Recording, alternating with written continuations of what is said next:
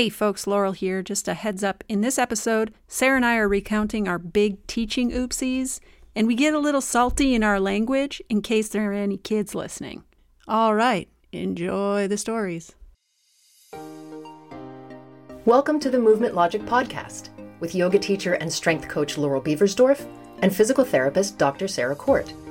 With over 30 years combined experience in the yoga, movement, and physical therapy worlds, we believe in strong opinions loosely held, which means we're not hyping outdated movement concepts.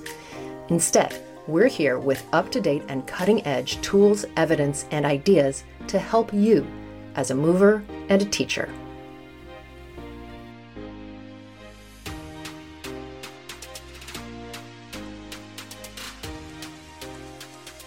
Welcome to the Movement Logic Podcast. I'm Laurel Beversdorf, and I'm here with my co host, Dr. Sarah Court, DPT. And this is our last episode of season two. And I'll speak for myself when I say I am kind of limping toward the finish line with this one. It was a great season of great episodes. We started off in Yelapa, Mexico and recorded all our duos there. Then we went off and did our guest interviews we did our solos, and we are now recording this final episode from our respective homes in Los Angeles and Alabama online. And whereas last season we did a recap, this season I have not listened to all the episodes of this season. And so I have decided to change the format mm-hmm. instead. Mm-hmm. Instead, I'm going to try. I'm going to try. I'm going to try not to be insulted that you have not listened to every episode this season. I can only say that you were there for the recording, so you know what's in them. I do know what's in them. But still. I will listen to them eventually. Mm, hmm it is very, I'm going to complain for a little while, just a second. It is very, very time consuming to produce a podcast. I'm learning, Sarah. And I know we said this last season. Yeah, I was going to say, are you just learning that now? Well, it's like sinking in. Ah. It's sinking in. Has it sunk? It's sunken in. And so, you know, all of the time, you know, it adds up mm-hmm. because it's on top of all the time I'm spending doing all the other things for you as well, right?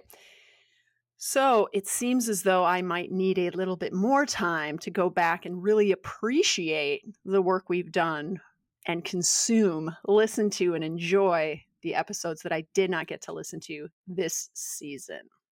I'm going to call bullshit on the time as a reason not to have listened because anytime that you have gone on a hike, which I know you can do mere minutes from your house because I've been to your house. That's when you could possibly have been listening. But Sarah, do you ever feel like No. You need a break from work? yes, but I never feel like I need a break from the sound of my own voice. Maybe that's where you and I are different because I spend I spend hours and I'm not kidding. I spend hours every week editing myself speaking. That's a good point. For my virtual studio. Yeah, that's a very good point.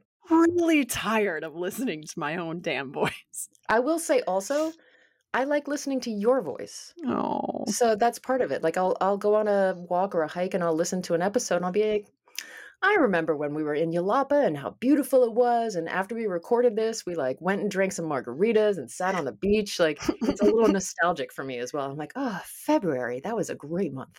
I know. I hear you. And I have the same experience. I'm just finding that I need to compartmentalize just a little bit more my work life and my not work life. Yeah, that's fair. And one of the ways I do that is that I won't even listen to any podcast about movement. Like, I won't listen to my most favorite podcast produced by other people about movement either on these hikes.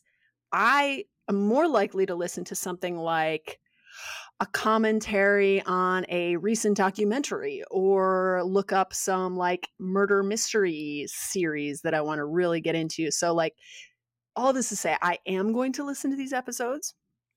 I just didn't have a chance to this season. So, what we're talking about today is yes, my replacement topic, which I thought would be really easy to talk about. But then actually, it was really painful to have to prepare for this.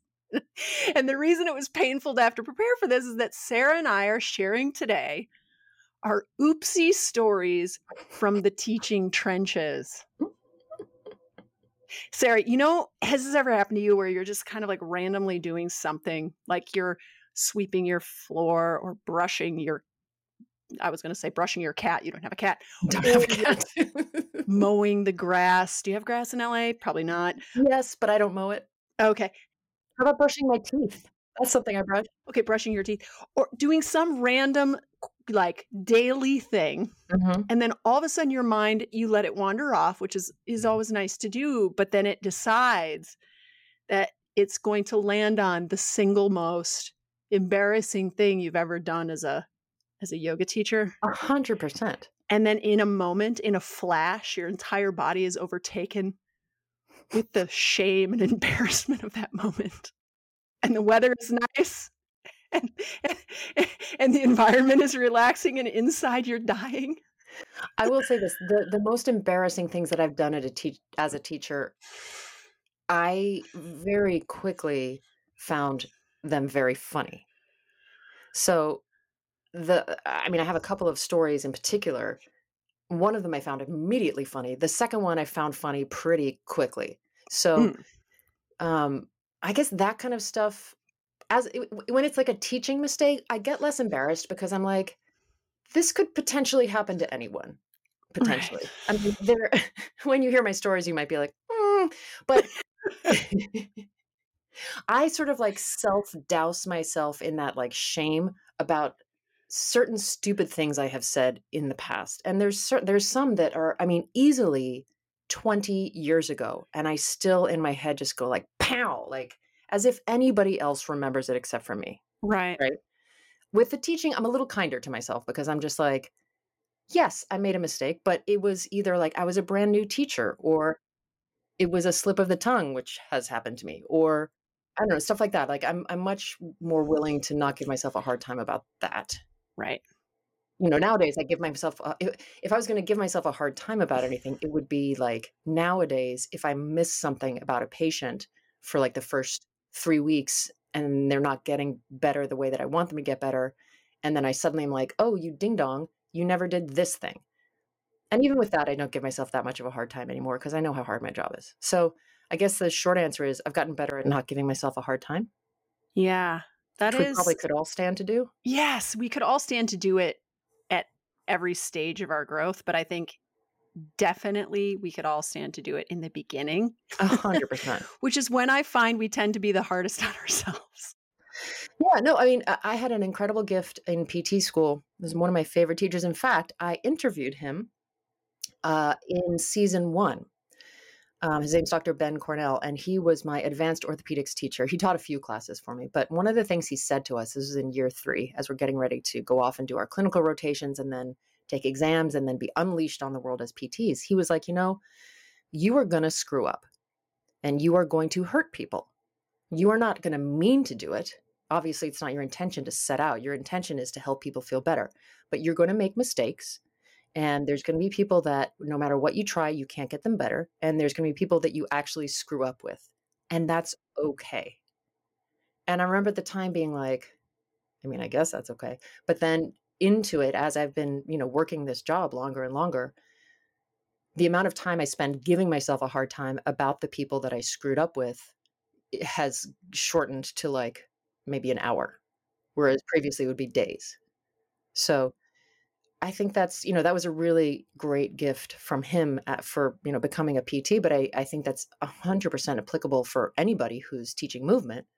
You're going to screw up, eh, but not on, it's not on purpose. That's the thing. Like you have to give yourself space to be a human, right? You know, the title of this is Our Oopsie Stories from the Teaching Trenches, but have I ever told you how much I hate the phrase in the trenches, especially when Yes.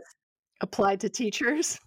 I one time got a series of texts that got like increasingly more um just like uh, uh the the frustration you could tell was increasing each with each text and the the oh, there's a word I'm reaching for that I can't find, but that like the intensity of the emotion around it, where it was like, it went from like, this is annoying to like, I am outraged. And it was all about the phrase in the trenches and how it's used for teachers. Like, you know, I don't even totally remember what was so aggravating to her because after I think it was the ninth or the tenth text, I wrote back, Have you been drinking? And she said yes. yeah, I, I got a little carried away. So I was I don't know what what triggered me to like even start talking about in the trenches. But I don't either. it was a while ago. It was like a long time ago. I started to think about this. So I'd been thinking about it for a while and I think someone else had just like recently said something using the phrase in the trenches. So like in the trenches is like you're a soldier fighting a war, right? You are the front line. You are in the trenches, right? If you've ever seen any like World War 1 or World War 2 documentaries like it's World War 1 is trench warfare. Yeah, it was all trench warfare pretty much. That is an incredibly like dangerous, brutal, grueling, scary thankless place to be, basically. It's where you die. You're kind of fodder, right? Mm-hmm. And so I don't find that this is a fair way to talk about teaching. But I hear I hear what I hear is like people who are more I, I don't even want to necessarily use the word like advanced in their career. Like maybe they're workshop presenters primarily, or maybe they mostly teach trainings but they refer to teachers that they're training or teachers that they're teaching as being in the trenches whereas they no longer teach these you know weekly classes or they they no longer really see private students. And so they're what they're saying they're not saying like your job is dangerous and thankless. What they're saying or your job is just extra grueling. What they're saying really is like you're down and dirty with the people teaching them you're seeing them, you're talking to them, and you're doing this on a weekly basis.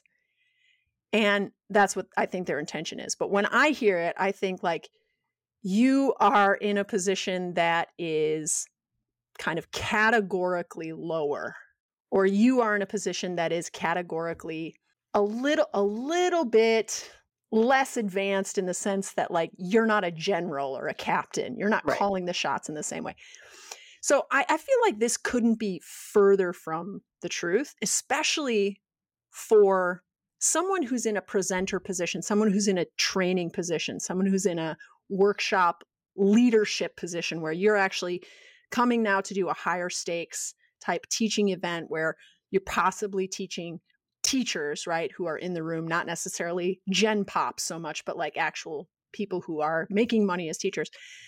That I think one of the things that sets certain presenters apart is that there are presenters who are no longer teaching weekly classes and no longer teaching privates.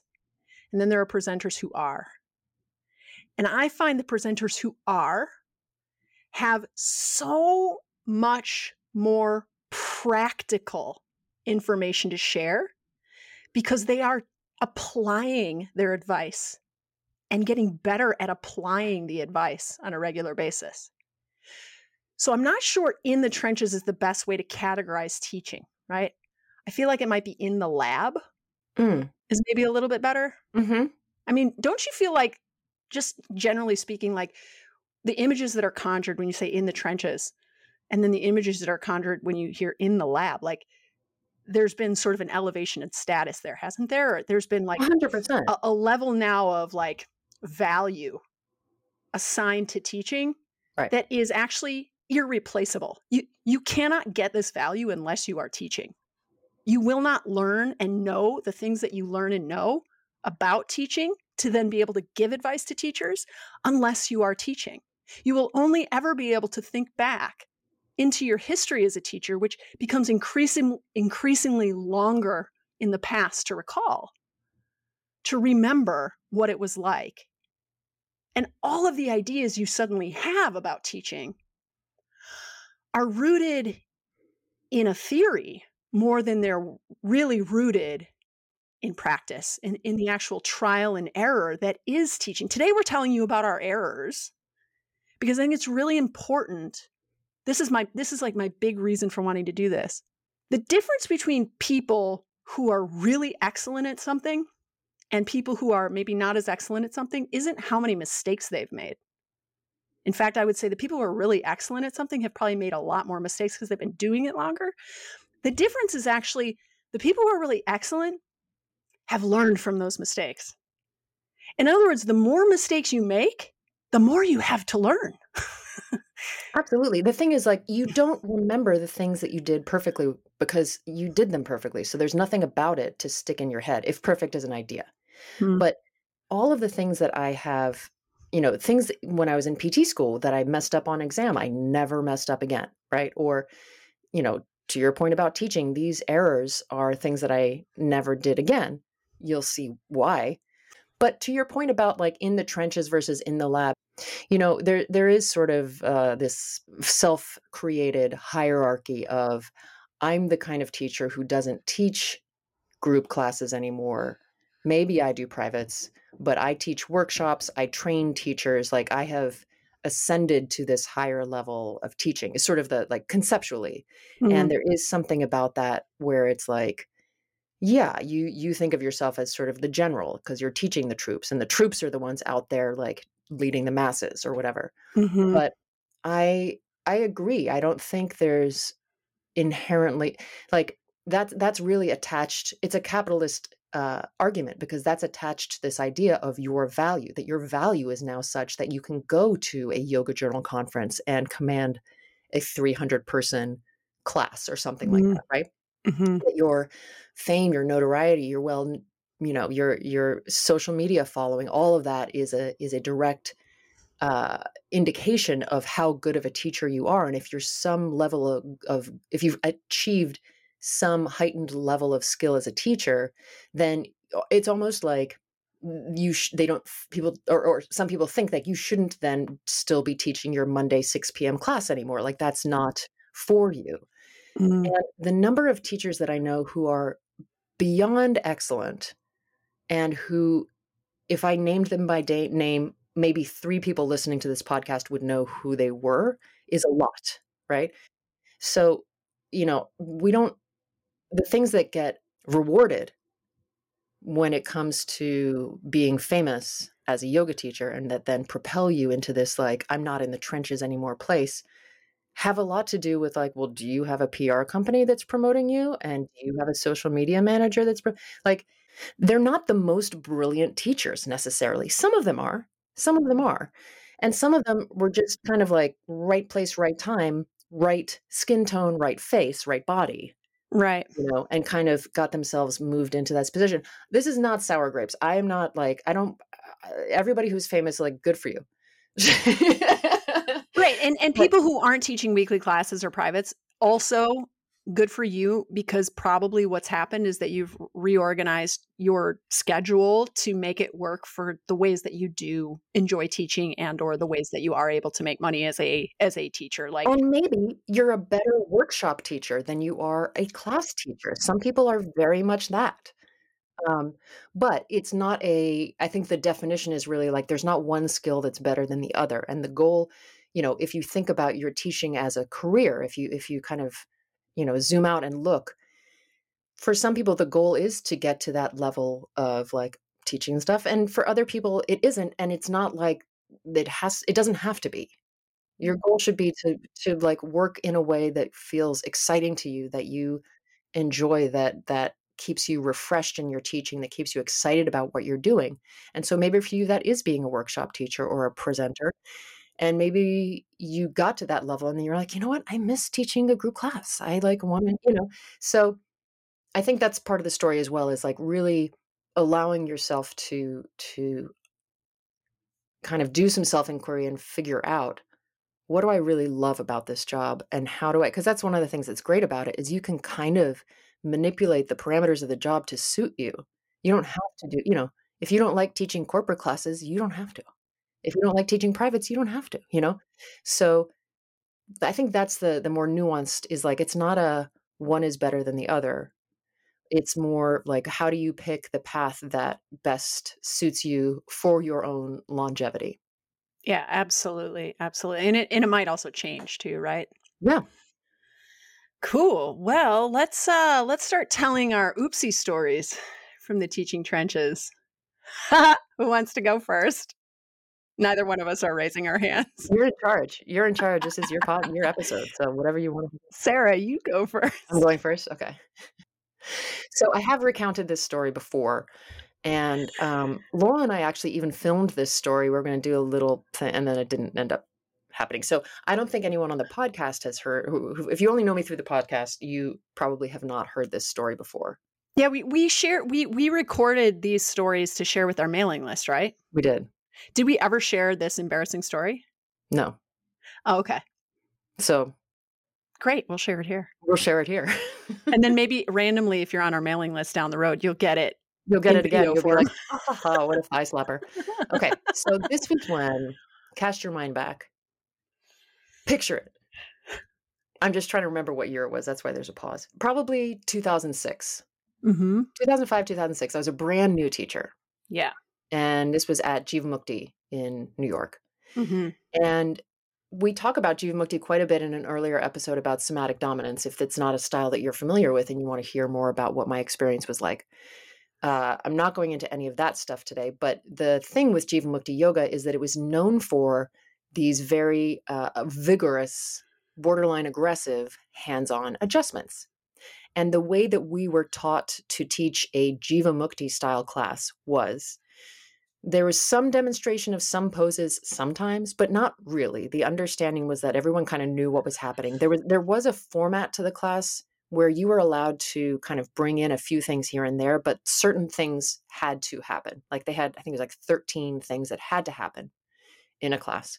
And so I was teaching a group class and doing what I usually did, which was as I'm teaching the pose, I'm going around, I'm like talking to the room about certain things, like where to put this body part or bring this around here or whatever. Mm-hmm. And at the same time, I'm doing manual adjustments on people in the poses. So the pose that everyone was in was Marichyasana 3, which is that seated spinal twist where you've got one knee up and that foot's on the other side of your thigh and the other leg is tucked in by your butt, right? You're kind of a little bit of like, like pretzely legs, and then you use your arms and you twist yourself around. So that was the pose. And the adjustment that we had learned in training was that you stabilize the pelvis. I mean, as I'm saying it, I'm laughing because it's like such horse shit. Nothing about what this is stabilizes anything. But anyway, you put your foot on the person's thigh so let's say, for example, if you were in this pose, I just really want to paint a picture for people. If you were in this pose and you were twisting to the right, you would have your right knee bent into your chest and your right foot over on the outside of your left thigh, and you would have your left foot tucked up against your butt. Okay. Mm-hmm. So in that situation, the person's rotating to the right. The adjustment is the teacher puts their foot on the left thigh and supposedly pins the left thigh and thigh bone to the ground. And then you mm-hmm. use your hands on their upper body to increase the rotation. Got it. So that was the idea. so I was like going down a row of people and I was doing like pin the thigh, rotate, pin the thigh, rotate. And I'm not really looking at what I'm doing because, you know, apart from like just like once you know what you're doing, you get general, you know, glance at a body like where is this in space? You you know what to do. So i did it and then i go to put my foot on the next person's leg and in my immediate reaction is that's not muscle. That's not a le- like i don't know what i'm stepping on right now but it does not feel like what i usually feel when i'm stepping on. Okay now i'm embarrassed as i'm about to tell this.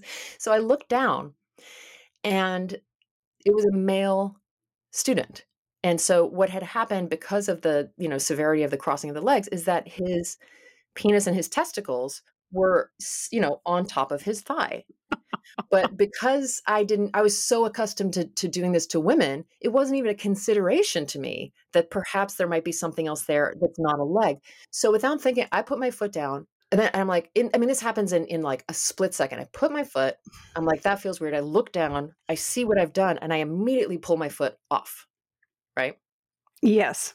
Thankfully, the man he would have been in every right to say, "What the hell are you doing?" Right. But thankfully, he didn't. I don't know if he felt like he was protecting me or protecting himself. He didn't want to bring attention to the fact that he's the one who's got his penis stepped on. But the problem now is at this point, what I have done is I've gone up to this person, I stepped on their penis, and then I took my foot off their penis.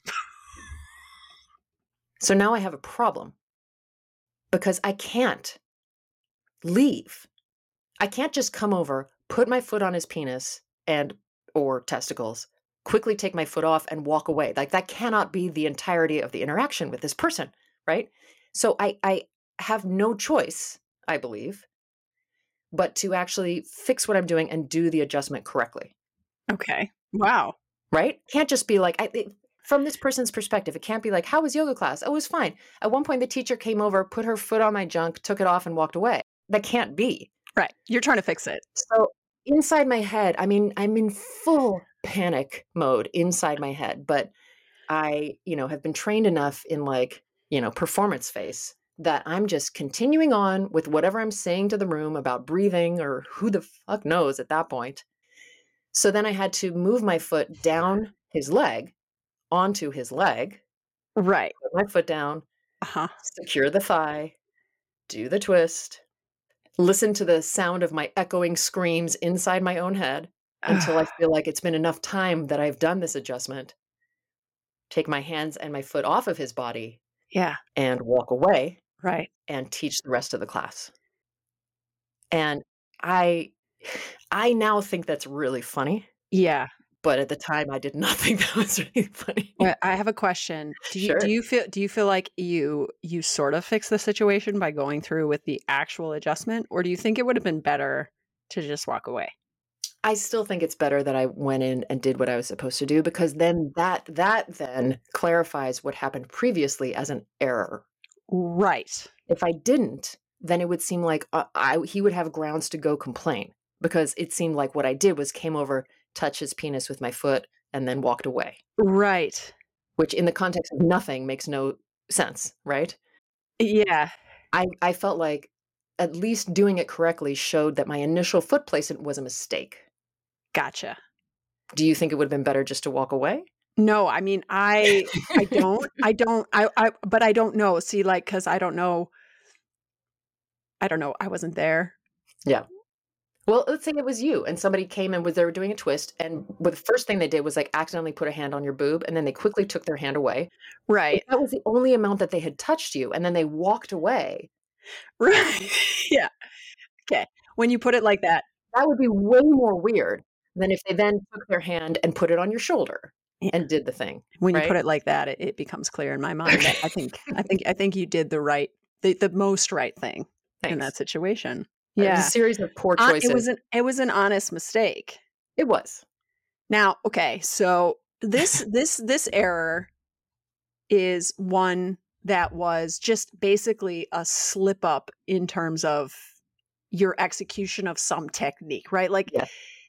You knew how to do this technique, you knew it so well and you applied it so freely that you could like simultaneously not look at someone and and direct an entire room verbally while giving it and then oopsies Yes. you actually miscalculated where your foot needed to go and you probably wouldn't have had you looked right Yes, 100%. If I had looked, I would have not put my foot on his junk. did this change the way that you gave all hands-on adjustments or that hands-on adjustment going forward I think it panicked me for probably a good couple of weeks and I like stared at everything that I was doing. uh-huh Uh, and then I think I realized that part of why it happened was in that particular position, I didn't know where a male genitalia was going to end up.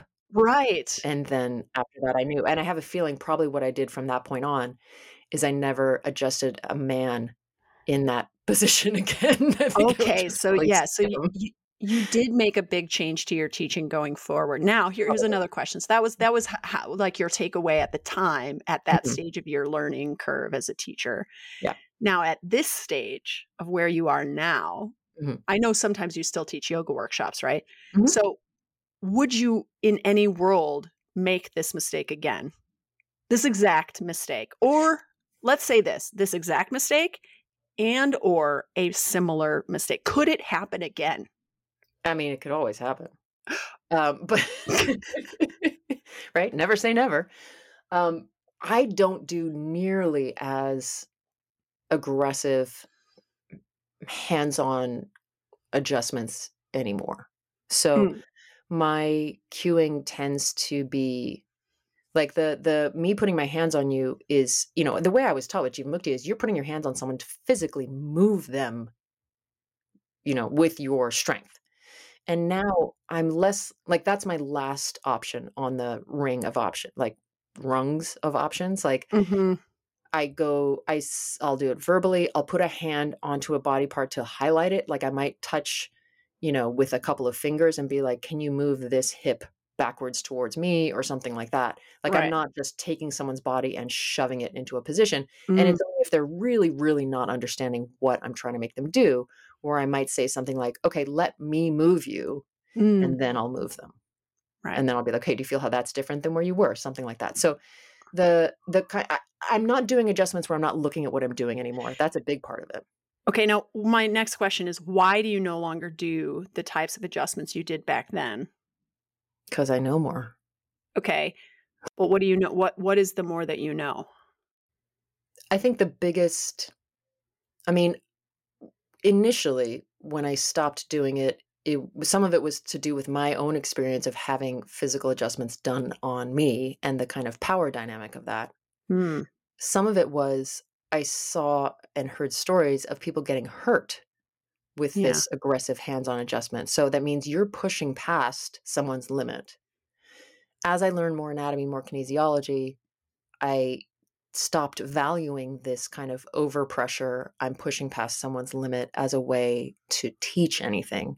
Hmm. And as I learned more about things like motor learning and how bodies and proprioception, how bodies know where they are in space, I started to see that ultimately the bigger value for the person in terms of understanding their own anatomy is to use a lot of other tools like the way that I just described with like light touch and giving them an external cue like move this body part to this part of the room where they are it's got far greater value to them and they're going to learn a lot more from it and they're going to actually have an improved proprioceptive sense of their bodies. They're going to you know uh now a lot of people i remember you telling a story season one about you had a, a private client who just really loved the feeling of those hands-on adjustments right and so a lot yeah. of people you know a lot of people who who did and probably still do practice jivamukti do it because they like that feeling hmm and the people that like that feeling tend to be bendier people for whom that's a good feeling, where it's like, oh yeah, I get that last bit of stretch that I can't quite get myself. Mhm. I don't know that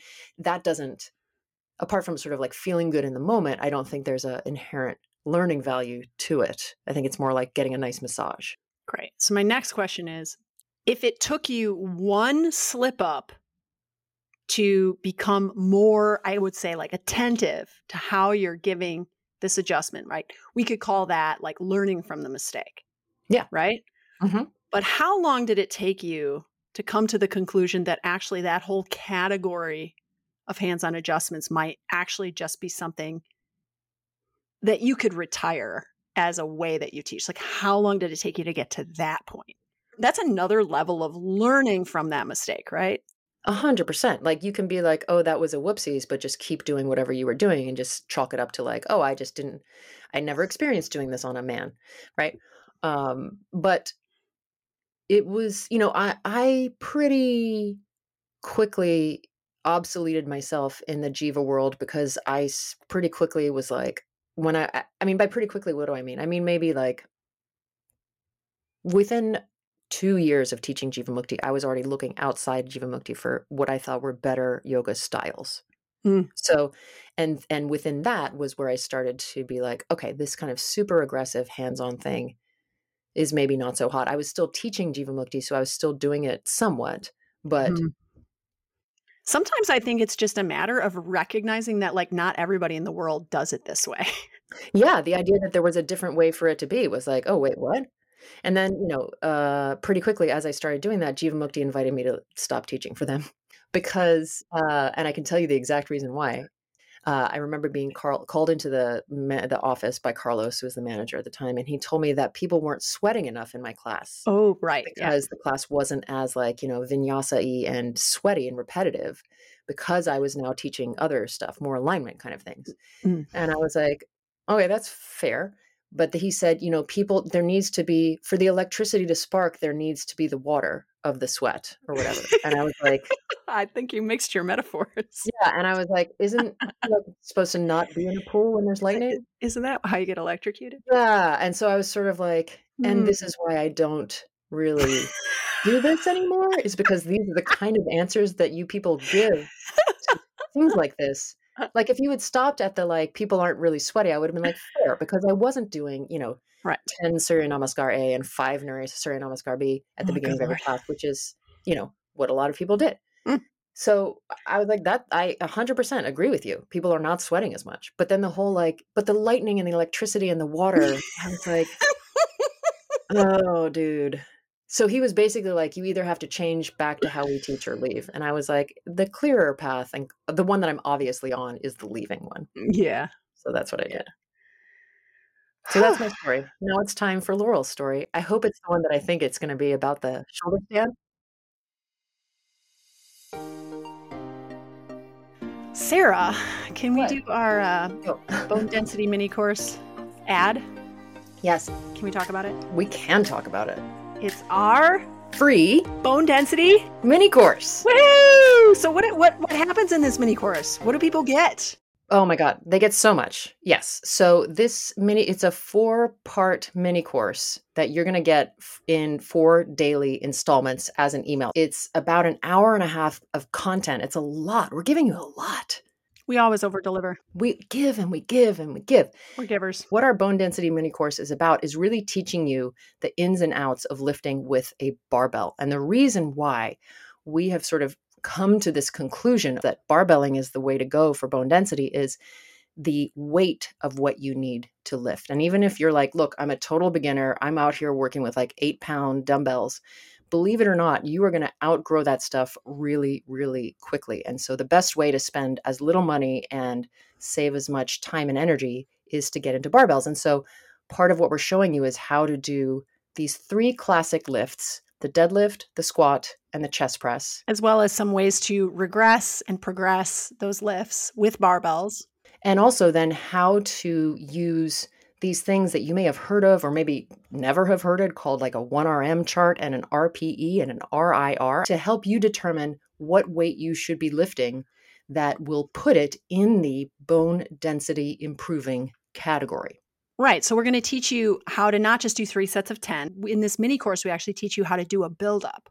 Okay. So that's where you actually put less weight on the bar and work at a lower intensity and you do fewer reps to kind of warm up. Then you put a little bit more weight on the bar. You do a few reps to warm up even more. And then you put your working load on the bar and you do however many repetitions of a particular exercise that you're doing. And you can actually use this warm up set or build up strategy for really any piece of equipment. So it's helpful this course, even if you don't have barbells yet. If you want to feel more comfortable in the gym, like when you go to your gym or when you go to your hotel gym and they happen to have barbells, you don't want to feel like you don't know what you're doing.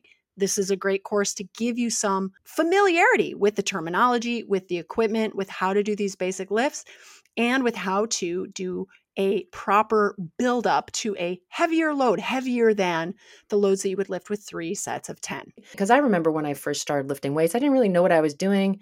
And I would just pick up something that felt like pretty heavy. And then I would lift it up and down a bunch of times. And then I would be like, I guess that's right. And then I would leave the gym, right? I had no idea that of, the, of any of sort of like training parameters. And in fact, the, the the whole concept of training parameters sounded like it was for bros or it wasn't something that I found interesting or thought it applied to me. And I, Right, because it can be intimidating. The language around it can be sort of intimidating. So, this mini course is actually going to give you that baseline knowledge to be able to use barbells, to be able to understand how to use a training load chart or a 1RM chart, to understand how to use uh, ways of measuring exertion, put them all together to be able to really reasonably, really appropriately warm up for and work toward a heavy set of these exercises, which will potentially be stimulating to your bones, right? To, to cause your bones to build themselves uh, stronger over time. and not only your bones, it's going to it's going to stimulate your muscles to become stronger. And I was actually just having a conversation with a patient of mine this morning, and I was bragging to him about how when I first started deadlifting, it was 70 pounds, and now my deadlift is 145 pounds, and I feel pretty good about that. That's amazing, Sarah. Thank you. 145 pounds. Yep. Okay, so because I was just editing, it was like two episodes ago in the barbell episode, you were like, my deadlift Mhm. is 100 pounds. Well, That was February, right? When we recorded that. Oh my gosh. So Sarah has added almost 50% more load to the bar in it's June. It's June. 4 months. So this is what I mean that like barbells there's no ceiling to how much she can grow with the equipment that she has now. Yeah. Whereas with kettlebells, with dumbbells like you just keep accumulating more and more and Right. more. It gets expensive and it, it starts honestly to take up more space than the setup for barbells. So to be able to say like in a, in a few short months that I've gotten that much stronger feels really good. And it's not just about I mean bone density absolutely, but there's so many other things that are going to Im- like your mood gets improved and your outlook on life and your ability to go into the store and grab the heavy bag of dog food and put it on your shoulder and walk out of there and when they say, "Do you need help getting into your car?" you're like, "Nope." You know, a lot of that kind of stuff is so important. And for women it's so minimized. Mhm. The fact of the matter is, there are certain adaptations, certain changes to your body that you can only make with heavy loads. You, you, you cannot make them with moderate loads. And it tends to be things like tendon stiffness, which is just another way of saying a stronger tendon, bone density, right? Bones that are less likely to fracture. And even so much as like load specific balance, right? Load specific balance, meaning you will have better balance under heavier loads. So think like when you pick up your large five year old child, well, all five year old children are relatively large compared to how they began.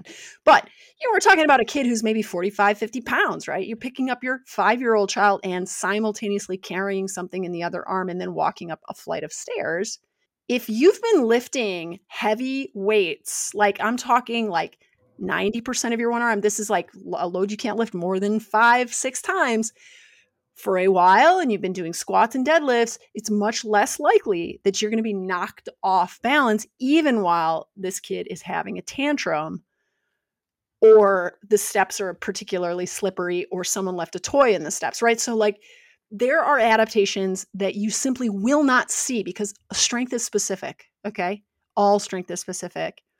You will not see these adaptations until you start lifting heavy.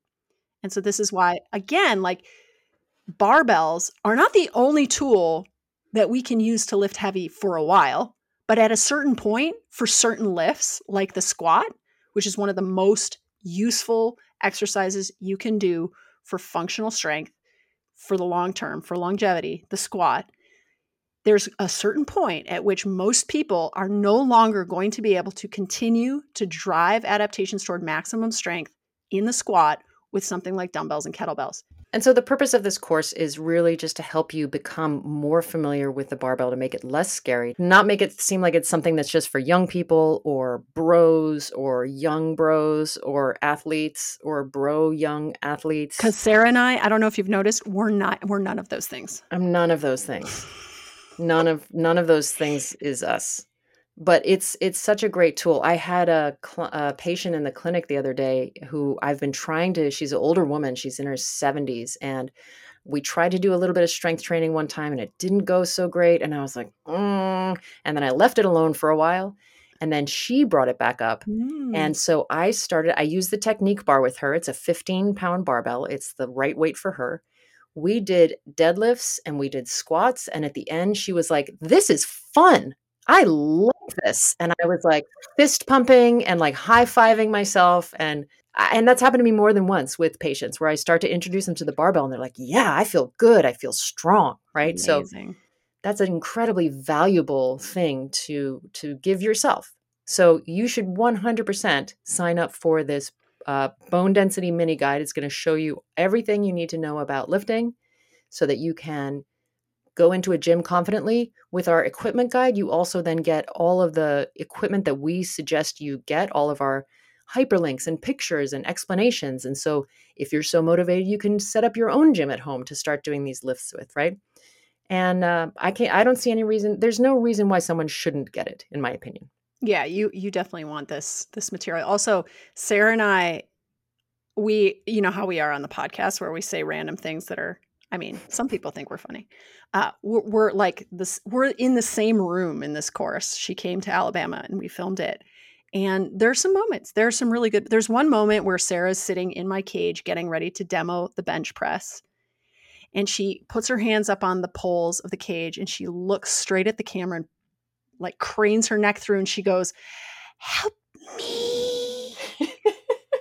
Can't believe you kept that in. oh, yeah, that stayed. Like all that stuff stayed because honestly, like if I have my top complaint about the fitness industry is that it's just, it's, it, from my vantage point at times, it appears as though there are a lot of really swole bros taking themselves way too fucking Oh seriously. Way too fucking seriously. So seriously? So we're gonna, you know, change. Cha- we're gonna change the tone a little bit on barbelling for you. That's right. Okay. Sign up, and we'll see you there. Cool.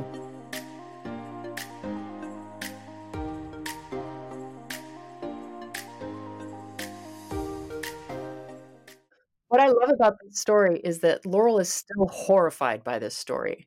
Like when she tested the thing at the beginning about like, do you ever just think about a teaching moment and you just are like, you know, folding the laundry and you just like doused with shame? I I would like to take this opportunity to intervene. We're going to have a little mini intervention with Laurel right now. What I want you to try to do is the next time you remember it, instead of allowing the normal cascade of like horror and shame to envelop you on a Tuesday at 11 for no reason, I think you say, That was silly, wasn't it?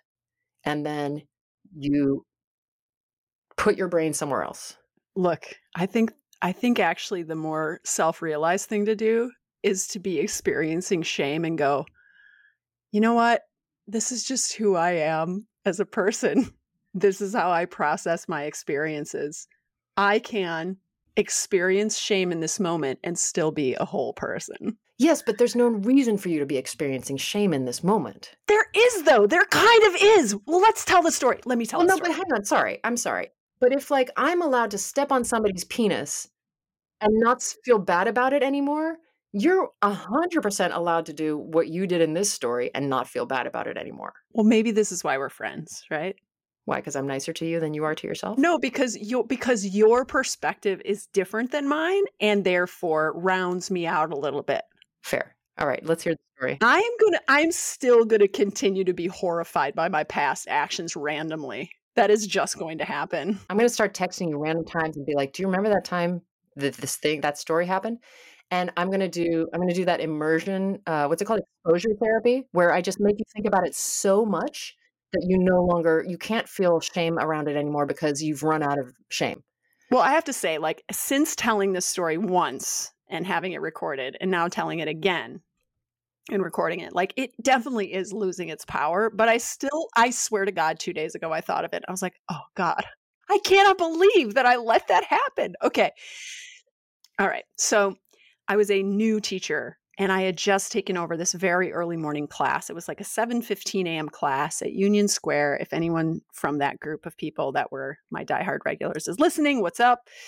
Um, so this this happened in this class where again, I had, you know, probably just finished my my 300 hour teacher training a couple of months ago. Probably 2000 it was around 2009. Okay. So I'm teaching all of the postures that I've been taught to teach, and I'm doing hands on adjustments for the postures that um, I've been taught to do these particular hands on adjustments for. And so I was trained in the Yoga Works style. And actually, Yoga Works is not that big on hands on adjustments, but they do teach a few. Mhm. And this particular adjustment was actually taught to me by my mentor. And she said, she said, I would not teach this until you've had a lot of experience practicing it on like maybe fellow teachers. You've received it a lot of times. Like she was like, this is not one to just whip out and try. And, you know, she was also like, you may never want to teach this one because it whatever. Like it's it's hard to teach. Yeah. And it's it's an it's an adjustment given in shoulder stand, which is already a really challenging pose. Can I break in for a second and just say, like, because I was also, I was, t- this is an adjustment that I also learned as a teacher. It's freaking hard to do. Really hard, but I I received it. I received it and I loved the way it felt in my body. Okay, yeah. so this is where I'm coming from. It's like, oh, gotcha. oh, this felt so good for me. Yeah. And I and I watched my mentor give this adjustment to people. I was like, she's so good at giving this adjustment. Like, I really wanted to be like her. Sure. Had you is the time of this story how would you estimate how many times would you guess that you had given this adjustment previously never. oh yes. this was the first time? listen this is what i'm saying okay? I deserve to feel shame. No no no no it just makes it more funny. No i had given it i had given it maybe once or twice in a teacher train in a teacher training scenario right? Like with other teachers. Never never on the lay person sure never unleashed it on the gen pop so this is a group of regulars. Already I have kind of like this core group of regulars. It's awesome. One day this new person comes in and it's like the only guy in the room. So again, another guy. Mm-hmm. And he comes in and he doesn't look like he's done a whole lot of yoga.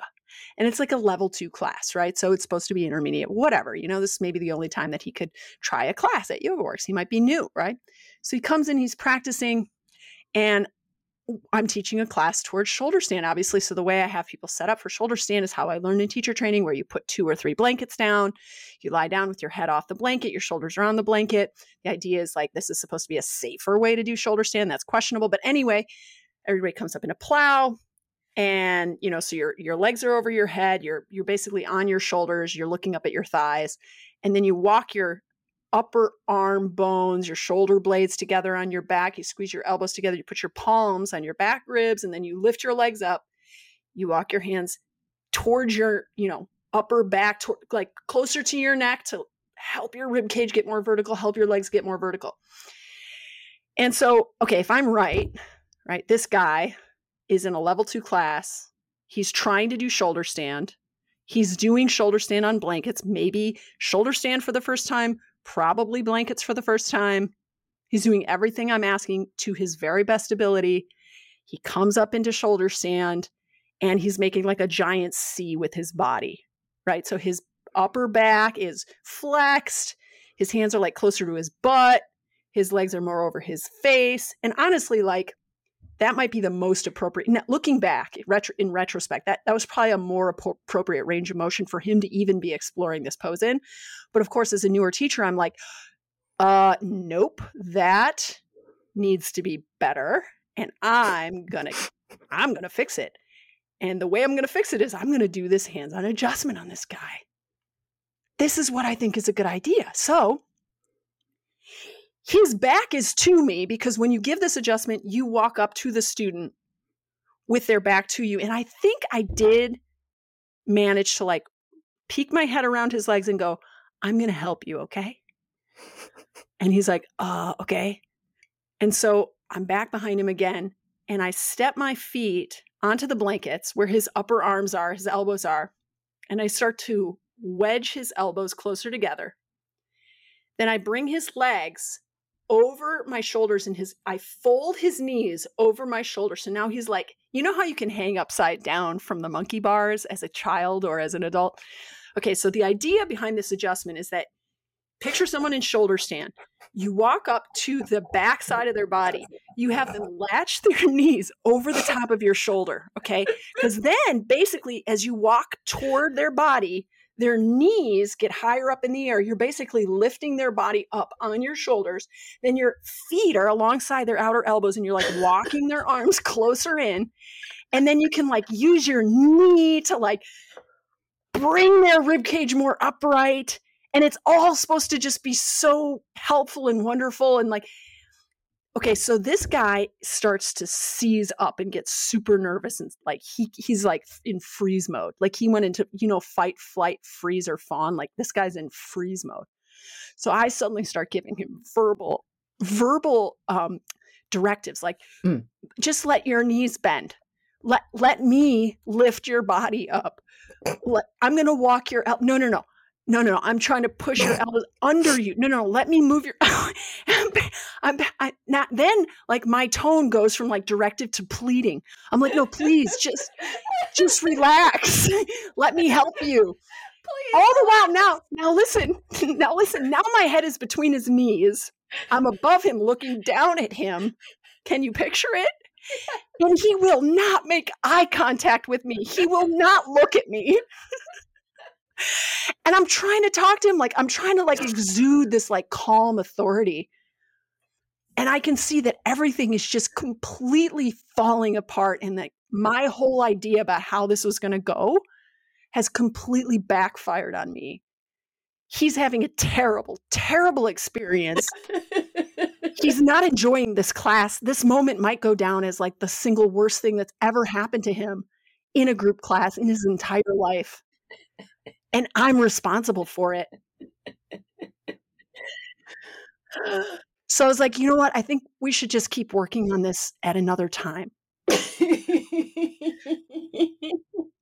I extract myself from the adjustment and I back away quietly. I'm crying. And I pretend for the remainder of the class Uh-huh. that it never happened because it's the only thing I can do to keep going, to keep teaching the class, is to basically just block that out. yeah, That guy never came back to my class again. I'm not surprised. yeah, me either. I would be surprised if he did come back. Well, yes, but it's got nothing to do with you as a person. It was just like the incorrect application. So, uh, okay. But listen, it does have something to do with me as a person because here's the deal, okay? I tend to be a little overconfident as a person, Okay. okay? Which has served me well. It has served me well. But sometimes it is not a great trait. Well, okay. So let's back up because I had I have some follow-up questions slash thoughts, and then I have a question about that specifically. But so first of all, the thing with that adjustment that never really occurred to me when I was taught to do it, but you know, if you again, if you listen to that episode or if you know anything about Jivamukti, you're you've got your hands all over people in, you know, probably questionably appropriate ways. It is so wildly inappropriate that you as the yoga teacher have your head between a person's knees and you're as you look down at them doing a shoulder stand you're also looking straight down at their genitals right your head is like mere feet if that how depending on how tall the person is right from their genitalia let's say the person's wearing like loose shorts or something right so anyway that's there is that- a world. So here's the thing I think there is a world where that adjustment is okay. I think it's a world where someone has hopefully not just come to your class for the first time with very little yoga experience. I bet if you tried that adjustment on one of your regular students in that room, on somebody, if the, I bet if you had tried it on someone else, it would have gone much better. Or even if it hadn't, you wouldn't have felt as bad about it. Maybe, maybe. He- But because here's the thing that adjustment is, it's so like they have to give so much trust to you. Yes, they have to relax. And they have to like work. be very familiar with the posture. Yep. So it, it I don't know that it would. It, it was actually an adjustment that I had no business even trying for like three years. Yes, and this is my second point about it. To your to your mentor's point about like this is one that you should practice on other teachers and get really familiar with, and maybe you don't ever want to do this one. I, would guess in some, well, who knows, but I would guess in some trainings, some of these more hands-on, aggressive adjustments maybe have been sort of like backburnered a little bit. Oh yeah. I mean, yeah, this is where we were at this time. Like, yeah, this was totally considered totally fine, right? considered so like totally normal but but now like if let's say if i if there was a teacher training where somebody was like i really want to have i want i really want to teach the new trainees this hands-on adjustment how would you recommend i do it i would be i would literally be like you tell them they're not allowed to do it until they've been a teacher for a year like i would i would have such strict parameters I mean, she kind of did say that. Like she she definitely like really warned us against rule. it. It wasn't a rule of the training. It was No, just it like her recommendation, and you know, it just so happened that you are a confident person, and Also, I don't necessarily know that that rule applies, right? Because so, like, let's say you're working with a private student for you know a while, like a six months, right? And, and and this person is is really comfortable in shoulder stand. They love the pose. They always want to work on the pose. They want they want uh, you know ways to access the pose that are you know keep them engaged and that are interesting and like you start with maybe that single person using this adjustment like there's that trust there's that like and time like there's that time and space with this one-on-one context where you can be like this is the adjustment and you describe it and you show it or you like you have them do the post and you're like this is what what would happen. We won't do it today but i want you to kind of get an idea of what it would be like and then maybe we'll try it like next week or something right? Where you can really lay the groundwork for them to be have their expectations like situated in a way where it's not going to be like this Right. completely disorienting experience right. Once you're already upside down, I guess my point is like it's not that it. there should be some sort of boundaries around it. Like I don't know. I it- it was there was nothing about it in my teacher training that I remember where they were like, "Hey, this is a complicated one, and you know, don't do this until you're ready," or something. really No. oh wow here's but so so based off of what you asked me do you think what you did in that situation where you just backed away and said we'll work on this later was the right thing to do or do you think you should have like doubled down and gone in and tried again I was saving face. I mean, I don't know if it was the right thing to do. I think if I had tried to like not save face and just be like sincerely apologetic, like, look, I just made a really big mistake. I really should not have tried that hands on adjustment on you. I'm a new teacher.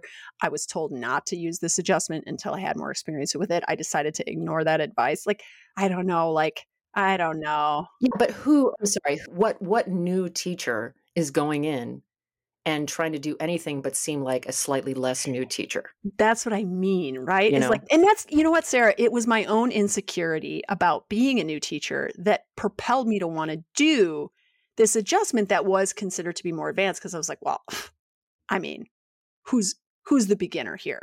I can do this adjustment, right? Like that. There's there's the there's the overconfidence coming in, which I I feel like overconfidence can kind of mean one of two things. One, it's like you don't really you're not really prepared for like being overconfident is like you think you're more capable of facing a situation than you actually are. And one of the reasons it could be that way is that you just don't have enough information about the situation to accurately assess your ability to do it. That's kind of like the Dunning-Kruger, right? Where Right. you think you think you're you're you think you're more capable than you are because you actually don't know enough to know how incapable you are yet, Right. right? This was a case, I think, of that, but propelled mostly by insecurity.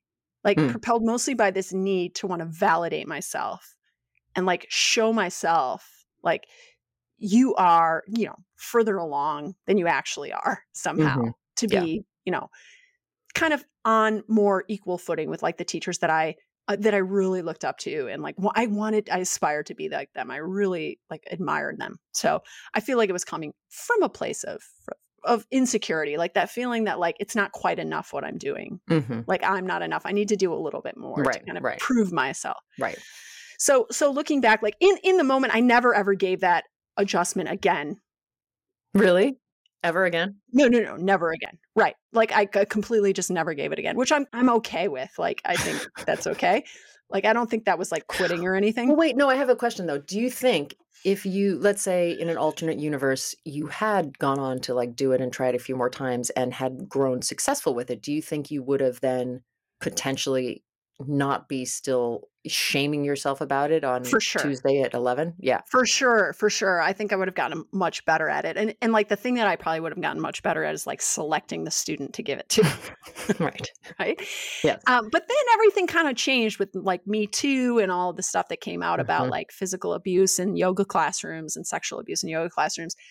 And like I think the other thing that like made me after the Me Too thing happened, the yoga Me Too, right, happened, the thing that made me actually actually look back on that and feel extra bad about it was like how inappropriate it was for me to be in that position relative to this poor guy Mhm. like the teacher standing over him with my head between his knees like fumbling fumbling horrifically to like Yeah. do this thing that he has no idea what I'm even trying to do because maybe he hasn't ever done shoulder stand before, right? Right. Like it made me think about like how I overstepped in like multiple ways, you know? But and listen, I mean, I think I think the part I think we all I I mean, God, if I look back and think about the ways that I've had my hands on people for, you know, a good couple of years before I noped my way out of there, it it you know, there are a lot of things where I'm like, wow, I really I mean, I stepped on someone's genitals. Like there's I mean, that was an accident, but you know, not not that we're trying to kind of like whitewash the past and be like, oh, but everyone was doing it. It's not my fault. But it, we hadn't, to some extent, there hadn't been this kind of like mass awareness and awakening around like, oh, hey, maybe this is not the worst thing, but maybe this is the sort of slippery slope towards far worse behaviors that we're now coming, that are now coming to light in the yoga world, right? By the way, I don't think you were touching this person in order to then like No. sexually abuse them no, later. I know. No, no, no. I, I mean, no, I was not.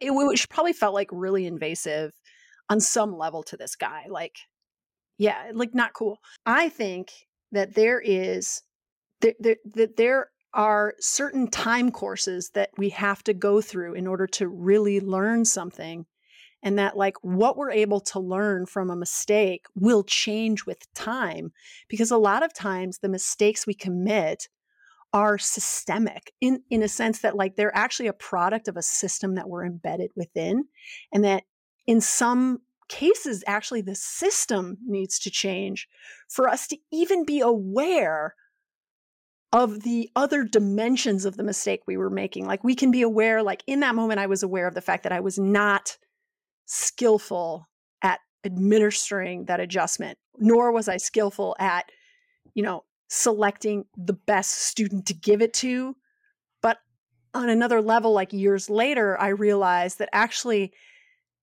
consent wasn't something i even really thought about and now it's something that i can only i can only ever think about that first before i touch somebody right A hundred percent. So- hundred percent.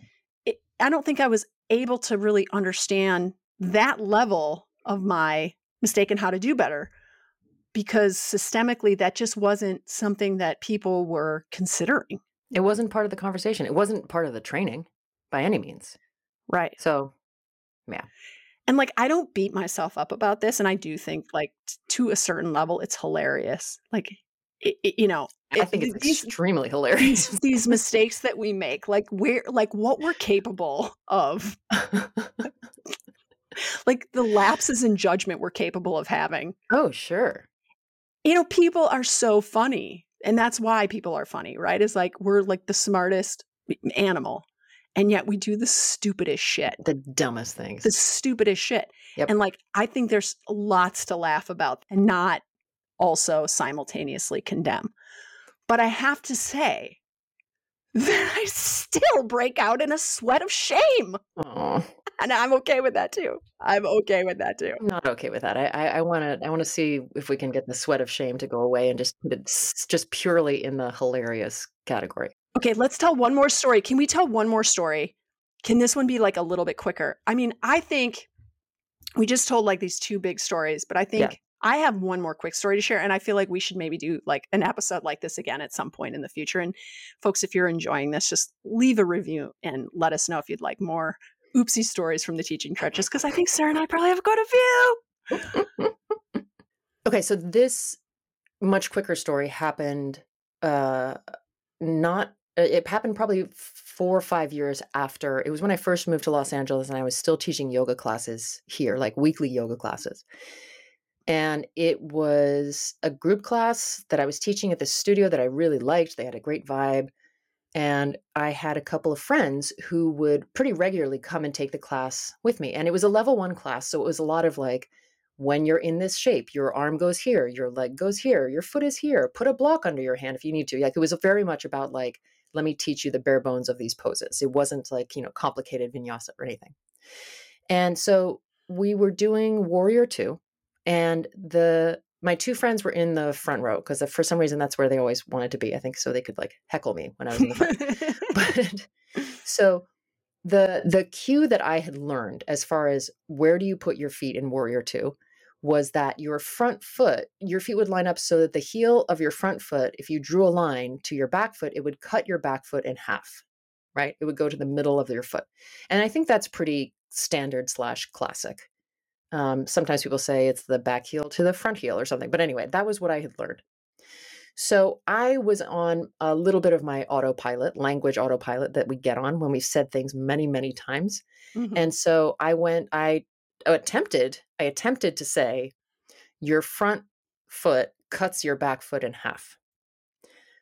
But what I actually said was, your front foot cunts your back foot in half.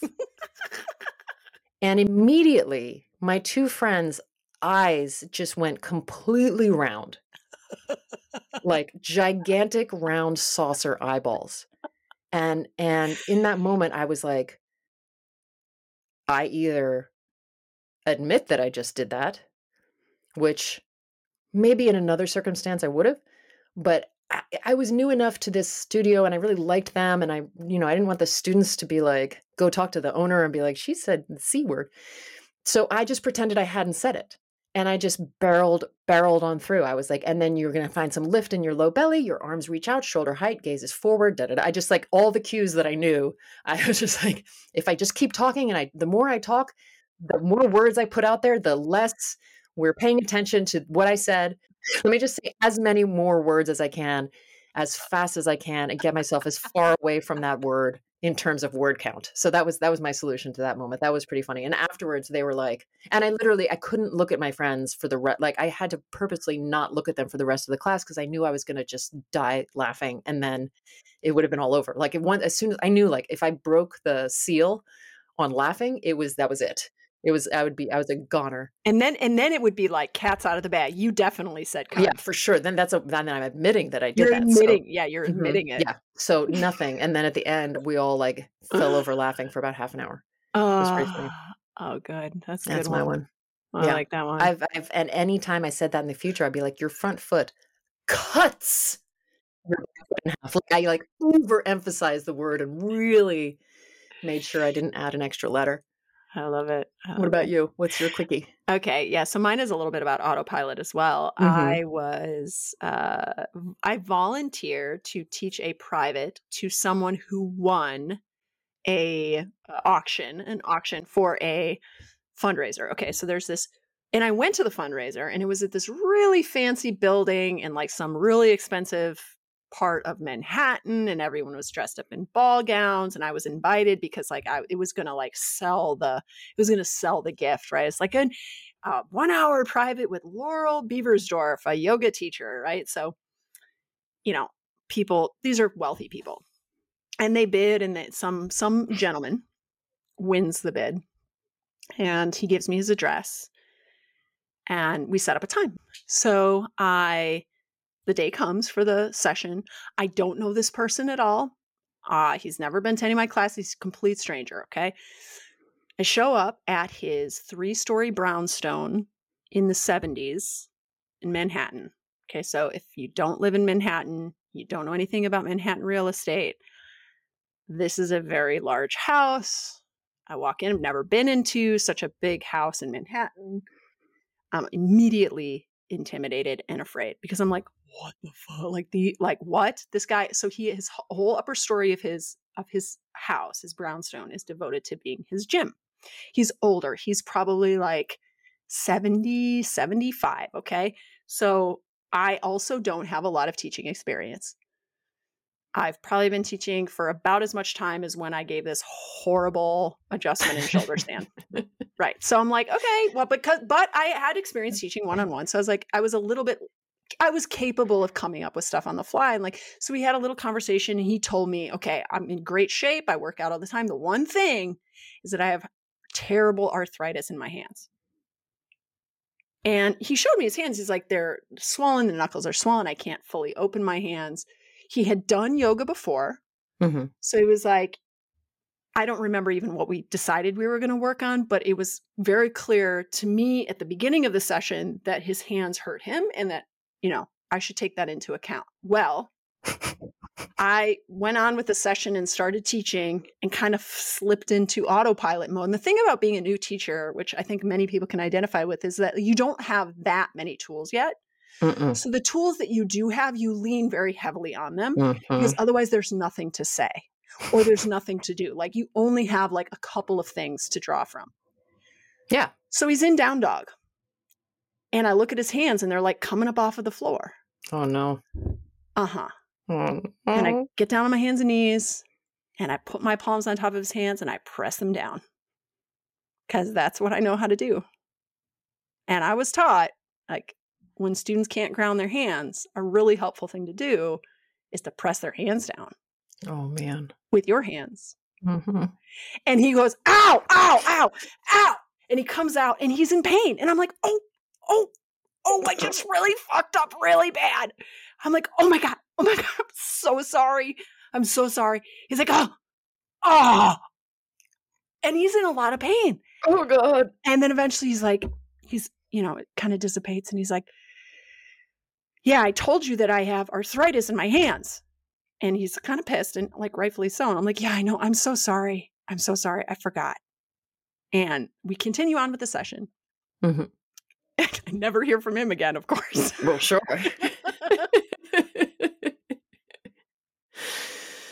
yeah.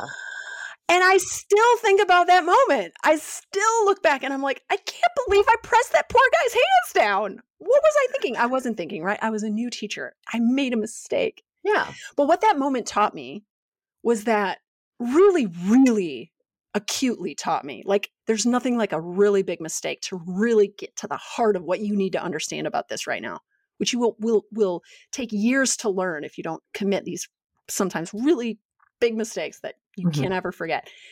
What I learned is that I am not teaching poses. I am teaching people That's right. right? And so what I was doing in that kind of default mode moment, autopilot moment was teaching a pose and the hands are spread and they're pressing down, right? In the pose downward dog. The hands are spread and they're pressing down and I was not teaching this guy.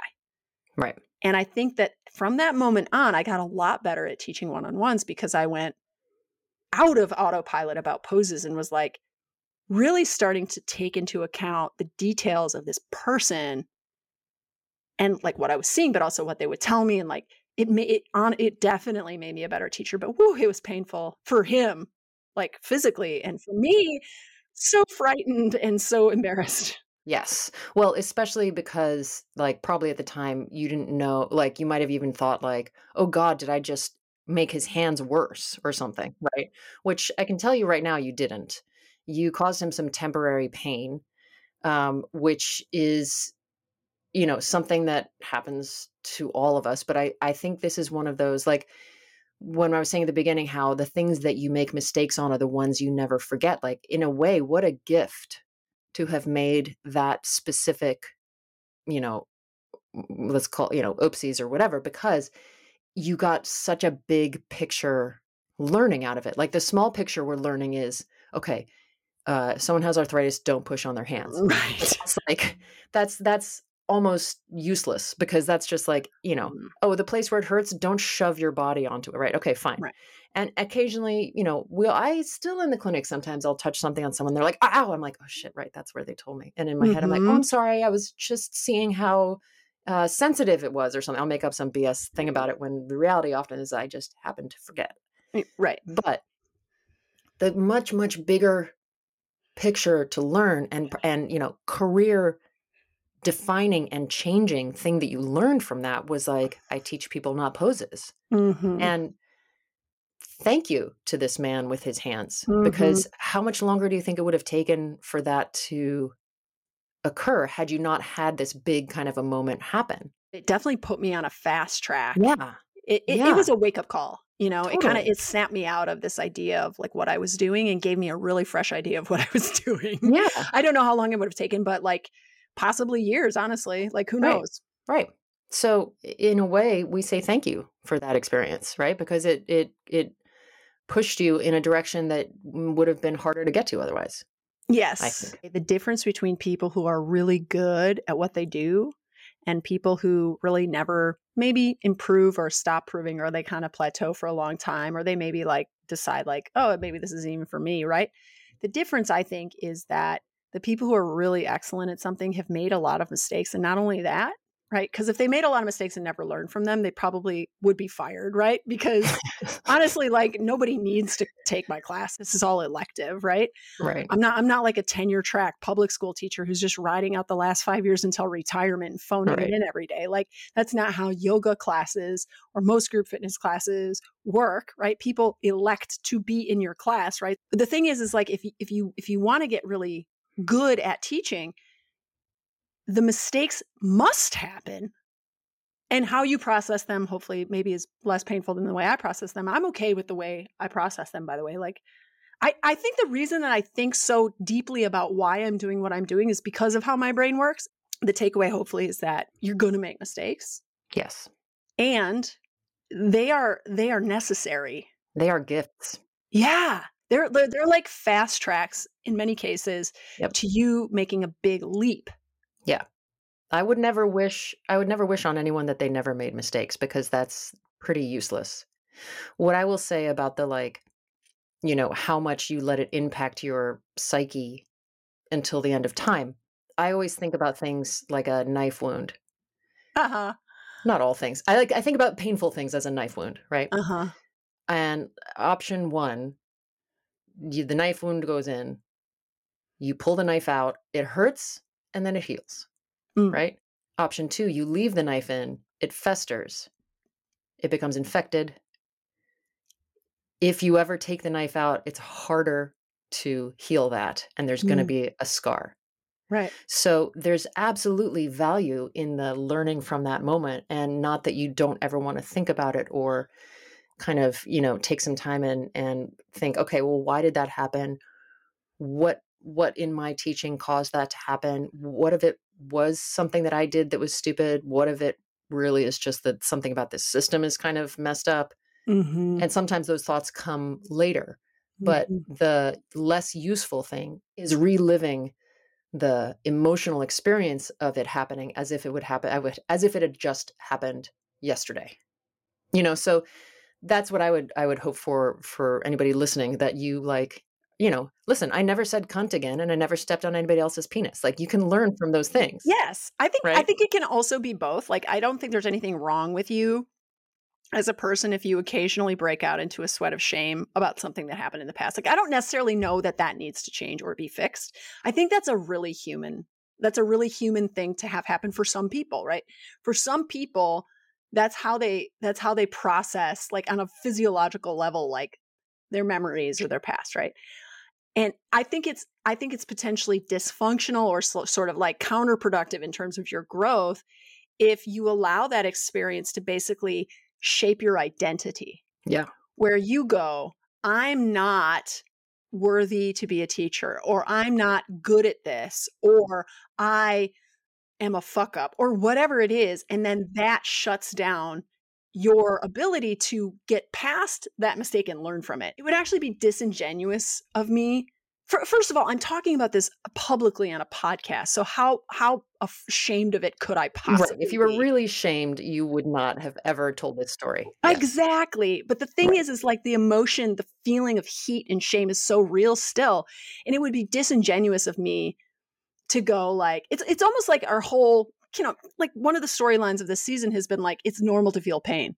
Mhm. Shame in this sense is kind of like pain, right? Like I think it's okay to feel shame too. And I know Brene Brown is gonna be like, no, shame is this and that and the other thing.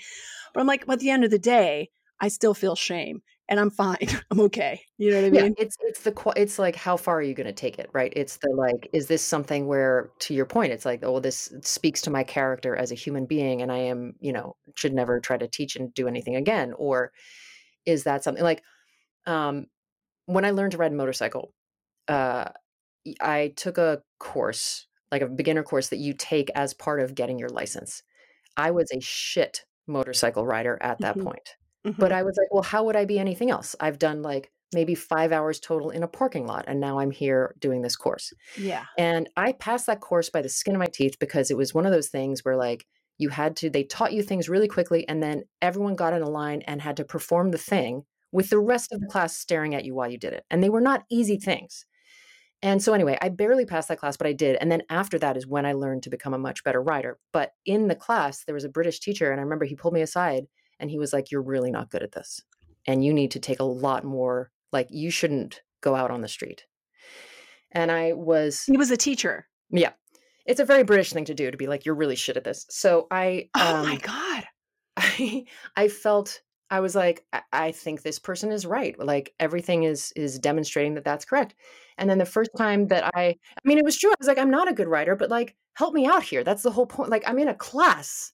Like, like I'm trying to get better. That's the whole reason I'm here.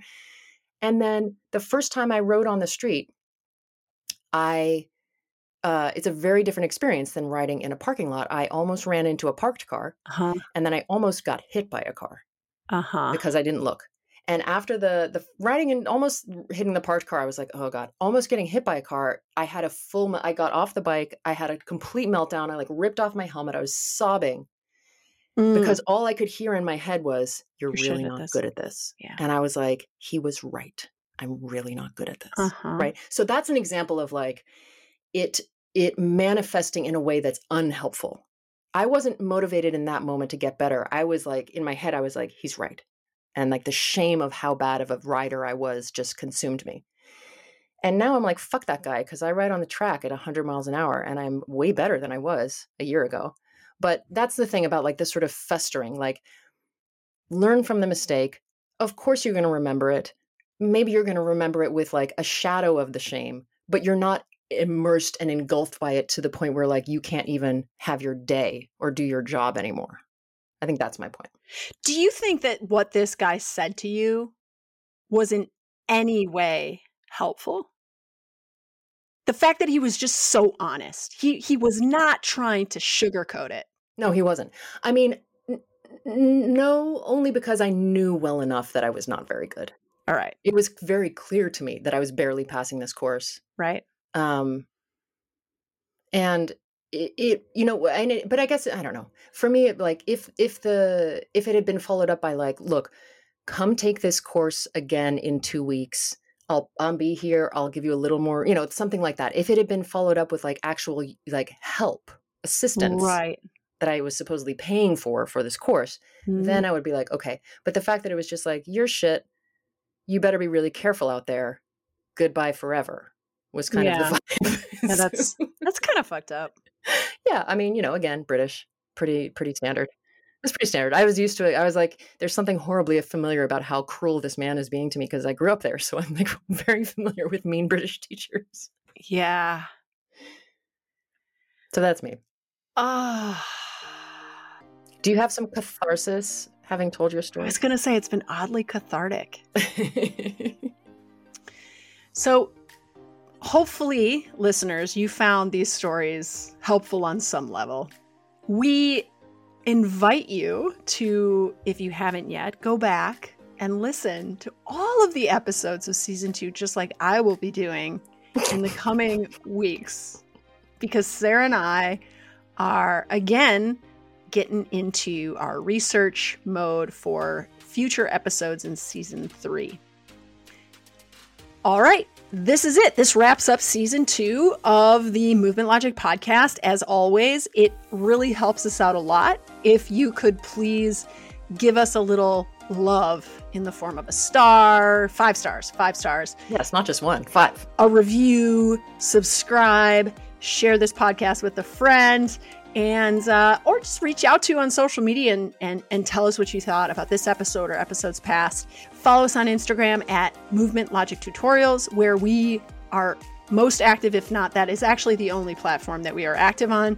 And then hit us up on our website at movementlogictutorials.com, where we have our free barbell guide and you can sign up for the free mini course, the free bone density mini course, that will teach you the ins and outs of how to use barbells for some of the three staple lifts, as well as how to build up to work toward lifting heavier than, say, three sets of 10.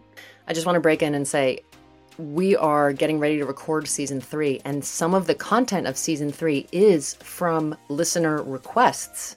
that mm-hmm. they put into their reviews or that they messaged us on social media. So if you have a topic that you would like us to talk about, write us a review and stick it in the review or shoot us a DM or you can reach us through the website and your topic may come up in a future episode. Yes, it will.